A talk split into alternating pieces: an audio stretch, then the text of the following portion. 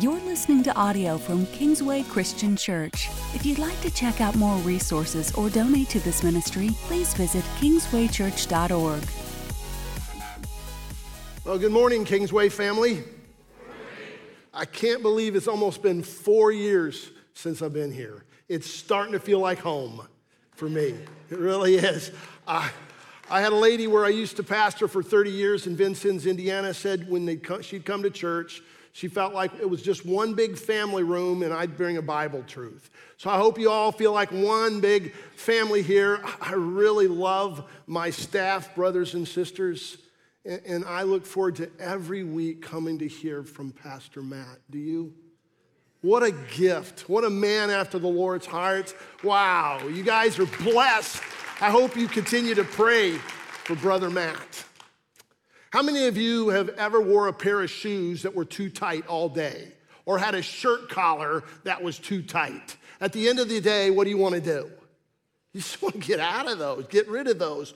Well, you know, some of us have a view of God that needs to be enlarged, that is too restricted, that we need a little bit a larger view of, of the Heavenly Father. And so I want to pray right now that God would do that for you today, that He might open your eyes to see Him in an even greater way. Would you pray with me? Father in heaven, you know that we've been praying for each heart that's sitting in each of these seats today, even before they came. And my prayer, Father, is that by the power of the Holy Spirit, that you would enable us to grasp how wide and deep and high the love you have for each one of them is, the love that surpasses all understanding. Open the eyes of their hearts, we pray. In Jesus' name, amen. Bible says to pour out your heart to the Lord, trust Him at all times. It's hard to pour out your heart to somebody that you struggle to trust. Uh, people come to me all the time and say, I don't trust anybody. I said, Oh, really? They said, Yeah. I said, Did you use your brakes today when you came to see me? Well, yeah. Well, you trusted your mechanic. Did you go out to eat this week? Yeah. Well, you trusted somebody didn't poison your food. Every one of you that came in this room sat in the chair. What did you have in that chair? You had faith it would what? It would hold you. So we all trust to a point, and I get it. They say, yeah, but it's, it's, it's the deeper things that sometimes we struggle to trust in. And that's why you need to know that God is not only a good father, but he's a good shepherd. And I was reading this past week, or a week, couple weeks ago, where it was said that sheep cannot rest if one of these four things or several of them are true. If they have fear, if they have hunger, if they have friction among themselves, and if there's predators. And I put them all as F's. If you have, fe- if you have fear, if you have famine, if you have friction, and you have fleas. it's, hard, it's hard to rest. One of the prayers I pray is with David, I pray for you, is this Teach me, O Lord, your ways that I might rely on your faithfulness.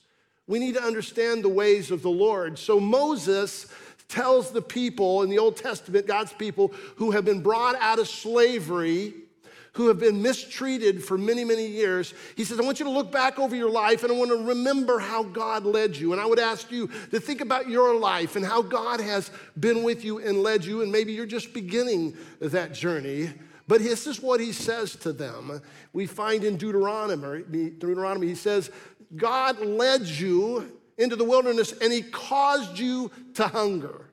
Who did? God did. God caused them to go without. God brought them to a place where they didn't know how they were going to make it. You ever been there where you don't know how you're going to make it? You don't know how you're going to make ends meet? He, God brought them there, it says, into the wilderness. And the wilderness is where he does his most important work, but his most difficult work. Because you see, out in the wilderness, they didn't have Kroger's, there was no Costco. There's no Meijer. There's no refrigerators. There's no freezer. Do you know there are people, brothers and sisters today around the world our brothers and sisters, that same way. They have to live each day by day. They don't have those things that we have. Maybe there's some of you in this audience or online that find yourself in that position. Why did he do that? It says, and he taught them to, he gave them manna that neither they nor their fathers had ever had manna. And they would go out and they get just enough for the day, for each day, and on the sixth day, they were to get enough for two days. If they tried to hold on to too much, the Bible says it turned into maggots. And God was teaching them. What was He teaching them? God wants us to learn dependence on Him. He says He was teaching them that man should not live by bread alone, but by every word that comes out of the mouth of God. God does not want us to trust in your 401k. It's not about your retirement, it's not about the stocks. That's not where God wants you. He wants you to trust in His promise. He said, Seek first the kingdom of God and His righteousness, and all these things shall be added unto you. The Bible says it's impossible for God to lie. If God can lie, let's go home. It's what are you trusting in? But God is such a good shepherd, and He's so gentle. He understands where each of us comes from, where maybe many of you can relate to today, where you came from. I was counseling a young man who said that his stepfather thought this was discipline, that when one did wrong, they all got punished. But what he would do is he took food away from him for the whole day. Didn't feed him for the whole day. And he said, I was of slight built, and I can remember in my bunk bed, I was just, my head was hurting, I was confused, I was hungry. That was not discipline, that was abuse. And now he's having to learn how do I trust the Heavenly Father who may make allow me to go without to teach me something and to believe that he's a good father. And I was talking to another woman who told me where her dad abandoned her when she was little. And then two marriages where the husbands both thought of themselves and, and threw her away. She texted me and she said, Lyndon, I hate being needy. I don't want to depend on someone. I don't want to be rejected. My neighbor in Vincennes was a World War II vet, grew up in the Depression, and he told me he's a pretty rough guy. He said, When I was 12 years old, I had to leave home because they couldn't feed me. I was on my own from 12 years old. It makes you pretty self reliant. Makes you pretty much where you learn to trust in yourself. As a kid growing up, I grew up lonely. I remember walking home, going into a house all alone. I was just a lonely and, and sad kid. And I was so glad when I found out the Bible says that God sets the lonely in families. I love the church where I was, and I love Kingsway as I'm getting to know more and more of you and more and more family from all different ranges. One of my favorite friends, I had the privilege of leading a man to Christ at his wife's funeral, Buddy. He's an older gentleman, but he's like my closest friend. And now I'm knowing his family and seeing his daughter-in-law who's doing a ministry here, who did the baptism today, to see young people coming to Jesus Christ. It's awesome. God, what He's doing in this church. I was um, at a Devo with Matt on Tuesday, and a young man who I'm doing their wedding here pretty soon, he comes up to me and he's crying, and I'm thinking, oh no, they broke up. Oh no, they fell into sin. No, he's crying because they have a friend who they feel like is deceived and got caught up in a false teaching and they're going to continue to fast and pray and meet with them. And I call him up afterwards and I say, How did it go? And he's heartbroken. He said, You know how Matt talked about Moses hitting the rock? I think we did that. Oh, what a heart. What a humble heart. What a teachable heart. And I said, Remember what the Lord taught me. Jesus can put the ears on you cut off. But oh, I have to give a shout out. There's a couple people that have come here today from the ministry. I preached at a little Castleton church before I came here for a, a year and a half. And, and, there's a couple here, and one of the ladies here is 95 years old, and she is a prayer warrior. I'm telling you. Man, what a gal. She texts me all the time and says, What can I pray for you for? I remember when I was there and we, she was sick and taken in the hospital through an ambulance. She's praying for people when she's in the ambulance, praying for people outside of the ambulance. Oh, just to see the work of God. God wants to put the lonely in families. And I remember one day I came home from school and I was 16 years of age, and my middle sister was there and she was crying and she had bruises. I said, What's the matter? She said, Somebody at the apartment where she was seeing her friend came up this kind of railing, and I don't know how they did it, and, and, and beat me up. I said, Get in the car, we're going. We went to the apartment complex. I'm out in the parking lot. I'm screaming, Get your blankety blank out here. I'm going to beat your blank. This is a preacher's kid. And I'm thinking to myself later on, I shouldn't be doing that. That should be my dad. And I remember crying out to God one day and saying, Abba, Father, I'm struggling to trust you. He understands why you struggle to trust Him. Why it's difficult for many of us, but he wants us to depend on him. We read in the scripture about a king named Asa who started out real well but didn't end well. And this is what we read. It says, In the 39th year of his reign, Asa was afflicted with the disease in his feet. And though his disease was severe, even in his illness, he did not seek help from the Lord, but only from the physicians. And a friend of mine that was a, a missionary in Africa, and he said, we, I had an Africa brother, African brother come up to me one day and say, Brother, you know, you Christians in America, when you get sick, you go to the doctor, or we have to go to Jesus.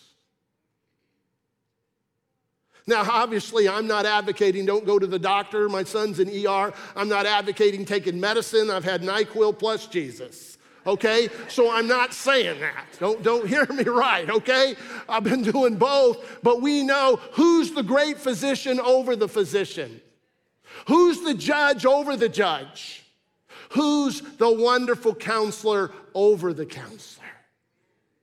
It's where your eyes, who are we looking at? My sister, I've been walking through with her a difficult time my brother in law is in prison. And she says, It's tough, brother, because now I have to work more hours. And I have to deal with the shame. And not only that, but now not only do I have to clean the inside of the house, but I have to do the lawn mowing and all those other things. And I have to take care of the car. And maybe a lot of you may be at a relate to that if you've lost a mate or you're single and you're on your own, having to do it all. And the other day, she got hit and totaled the car. I called her and I could tell she was frantic and she was just trying to get everything, getting online, trying to figure out what's the best kind of car, what she ought to do. And I said, Sis, do me a favor. Would you just wait this weekend and just pray? Don't try to figure it out on your own. Don't light your own fires. Would you just give God an opportunity? She said, okay. And she called me on Monday and she said, Lyndon, and guess what? I said, what? My best friend's husband uh, called me and he hooked me up with a Christian car dealer, and they're giving me $5,000 to add to what the insurance didn't cover. She said, He is a manna providing God. Is he not? Hallelujah. He's so, so good. And I think, though, a lot of times we have an attitude. When I was a little boy growing up in Massachusetts, my mom was trying to teach me how to tithe. And, and so, after they gave me a dime for picking blackberries, and she goes, Are you going to give God a portion of that? And I said, Why? He didn't pick any blackberries. this kid, you know. It's true. I think a lot of times we can have that independent attitude. Why? It's mine. I've worked for it. And we need to have a, an attitude of humility We need to be able to pray the prayer that says, Give me neither poverty nor riches, but give me only my daily bread. Otherwise, I may have too much and what? Disown you and say, Who is the Lord?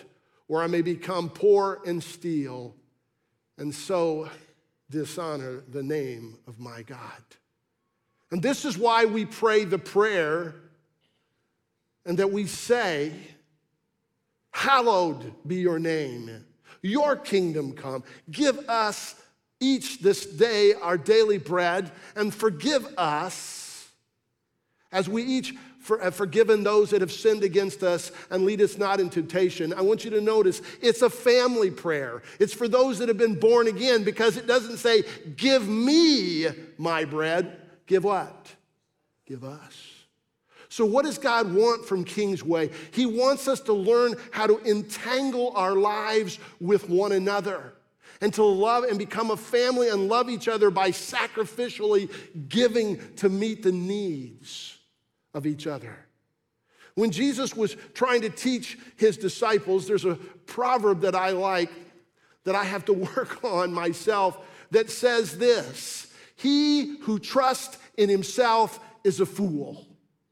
Anybody here ever been a fool? He had to teach the disciples to guess what? Not trust in themselves. And so, as crowds were going and following him, and they would often for days, and Jesus, with the heart of compassion he had, he knew, he knew they were hungry. And so he looks at his disciples and he said, You feed them. And it says there are 5,000 men, so that means there are 20,000 people. Us? feed them. When he says that, is that is a joke? No, it's a test. It's a test. Where did the disciples look? They looked to themselves.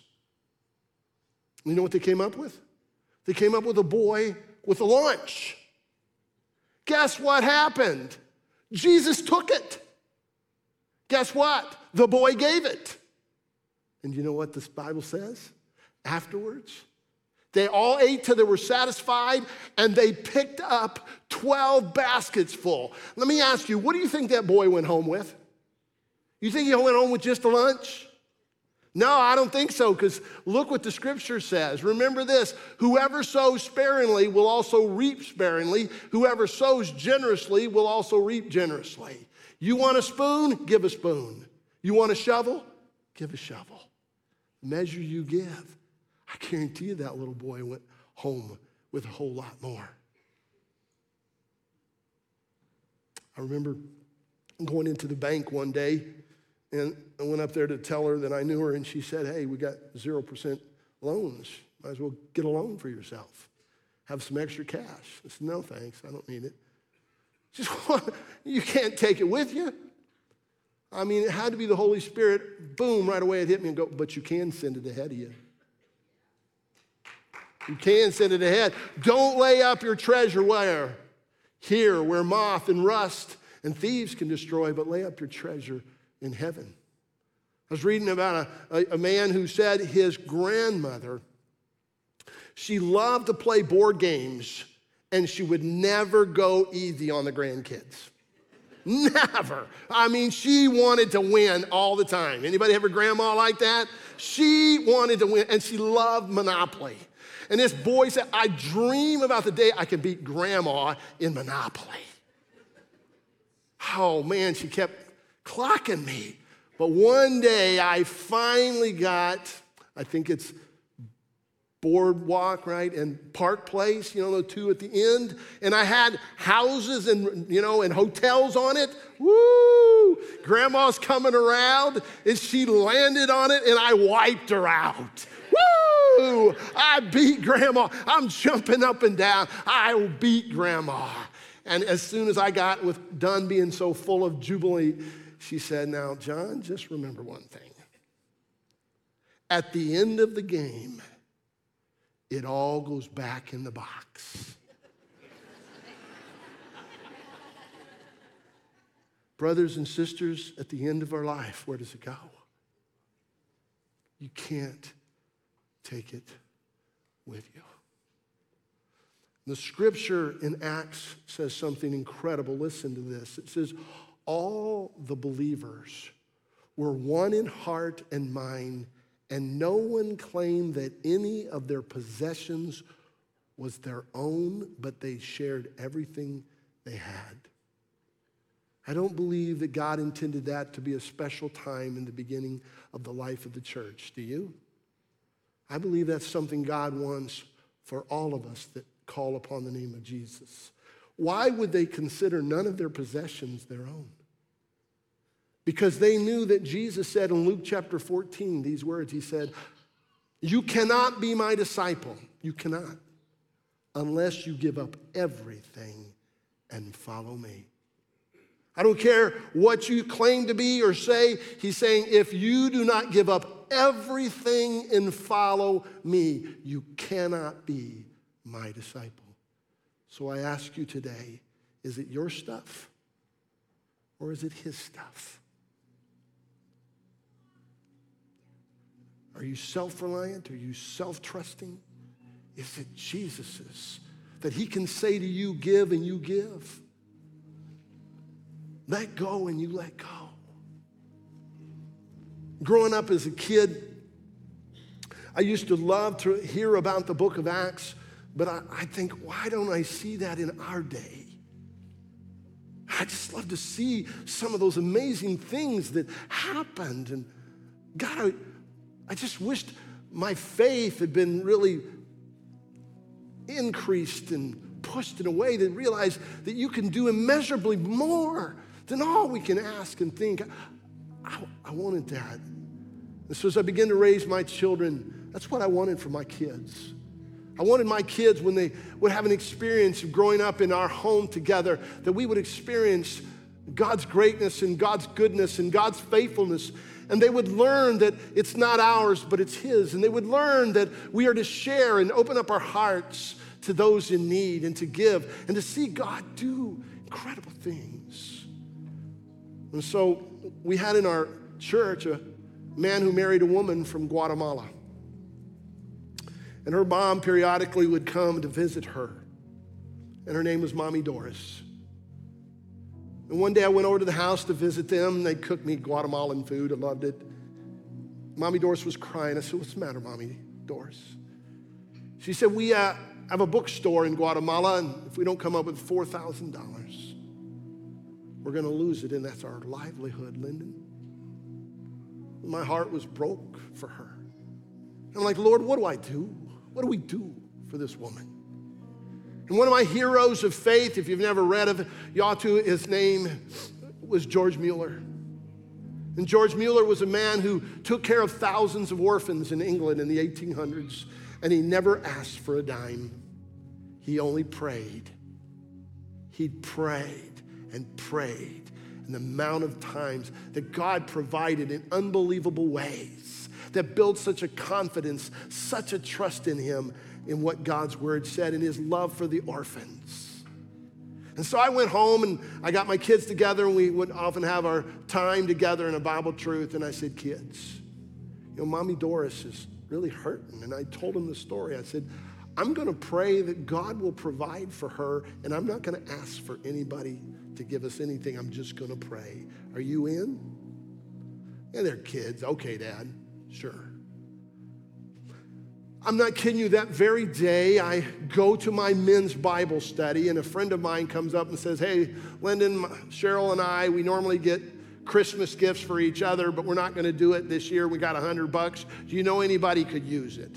Well, yeah, I think so. I, so I go home and I say, Hey, kids, guess what? Got a hundred bucks. Next day I go into my office and I'm counseling somebody, doesn't even go to our church. Same thing, burden. Said, Lyndon, I just, God put a burden on my heart to want to help someone. Thought you might know someone. You know anybody? Uh, yeah, I do. I go home. My kids, guess what? Woo! They're starting to, their little faith is starting to grow. I said, you know what? And we'll do, and we're going to ask God for something else. We're going to ask that God will provide from somebody not just in our church, somebody in our town, but somebody out of state that they'll call and give. Are you game? Yeah, Dad. Yeah. So we pray. Week goes by, nothing. Another week.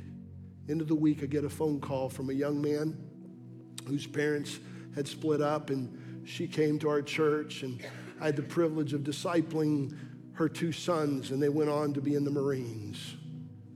And Joseph called me, he said, Lyndon, he said, I just re enlisted in the Marines, and you normally get a pretty good bonus. And I thought, who could I give this to? Who could I help? And I thought, Lyndon would know somebody. And I thought, I'd call you and see if you knew anybody. Can you imagine when I went home to my children? And wow, kids, look what God has done. And God raised all 4,000 through prayer. And we had a banquet and got everybody together that had been a part of giving in prayer and brought Mommy Doris and gave her that money. And to see her cry and say, Lyndon, this has restored my faith in God.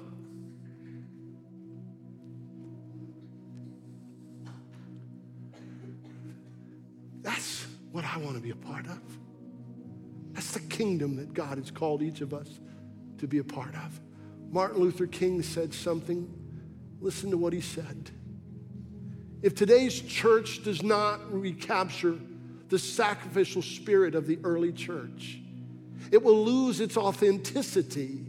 It will forfeit the loyalty of millions and be dismissed as an irrelevant social club with no meaning for the 20th century.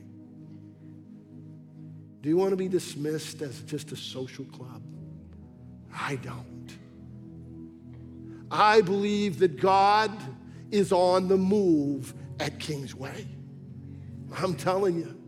I believe it, but I believe with the Apostle Paul when he would say, Love one another, but he'd say, Now love more. We get together today to do what? To spur one another on. To what? To love and good deeds. And so this morning, we're going to have a song called Run to the Father. And in that song, it's talking about I've been carrying a burden way too long that I wasn't meant to carry alone. You know, Peter, when Jesus went to wash his feet, what did he say? No way. And Jesus said, If I don't wash your feet, you have no part of me. You need to see where today if God's calling you to repent. Repent is not just a feeling, it's a conviction where you have to acknowledge I'm too self reliant. I lean on myself, I trust in myself, I'm my own provider. Where I'm not really pulled into the church of Jesus Christ, where I'm not really entangling my life with others. And there's a song called Tear Off the Roof and it's about getting our friends to Jesus. And there's a line that says, I didn't come here to hide in the crowd. I got a faith that goes beyond the bleeding. And it's a woman who for 12 years never got better. All, went to all kind of doctors. But she finally realized I need to go to Jesus, that he's got the power. He's got the ability to change me. So I want to encourage you, you can do it where you're at. But God is willing to call. He called people that were crippled, called people out to take a step of faith, to be like Hannah and come up here and cry out to God and repent and acknowledge God, I need to surrender all to you. I need to lay everything at your feet. I need to be more a part of what you're doing and your kingdom. And I want my children to come to know God in that kind of a way.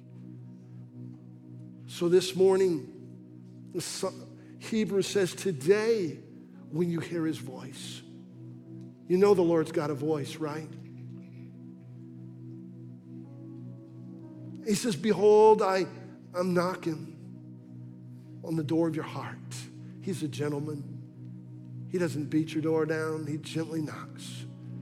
But he says, If you'll open up the door of your heart, if you hear me, I'll come in. I'll fill you with so much love and so much joy and so much purpose. He alone has taken away this little boy's loneliness. He alone has filled me in such a way and given me such a family. I love God's people. I love the kingdom of God and what Jesus is doing. And so today, when you hear his voice, don't harden your heart. Don't resist the Holy Spirit today. Don't grieve him. You may have come and you were going to come and you went away. There are those moments, those calls on your life that come. I can know many times when I've sat out in the audience and I know God was speaking right to me as though no one else was around. It changed my life because the Word of God is powerful and sharper than a two edged sword. It speaks. So today, I just encourage you to respond to whatever the Spirit of God is calling you to do this morning.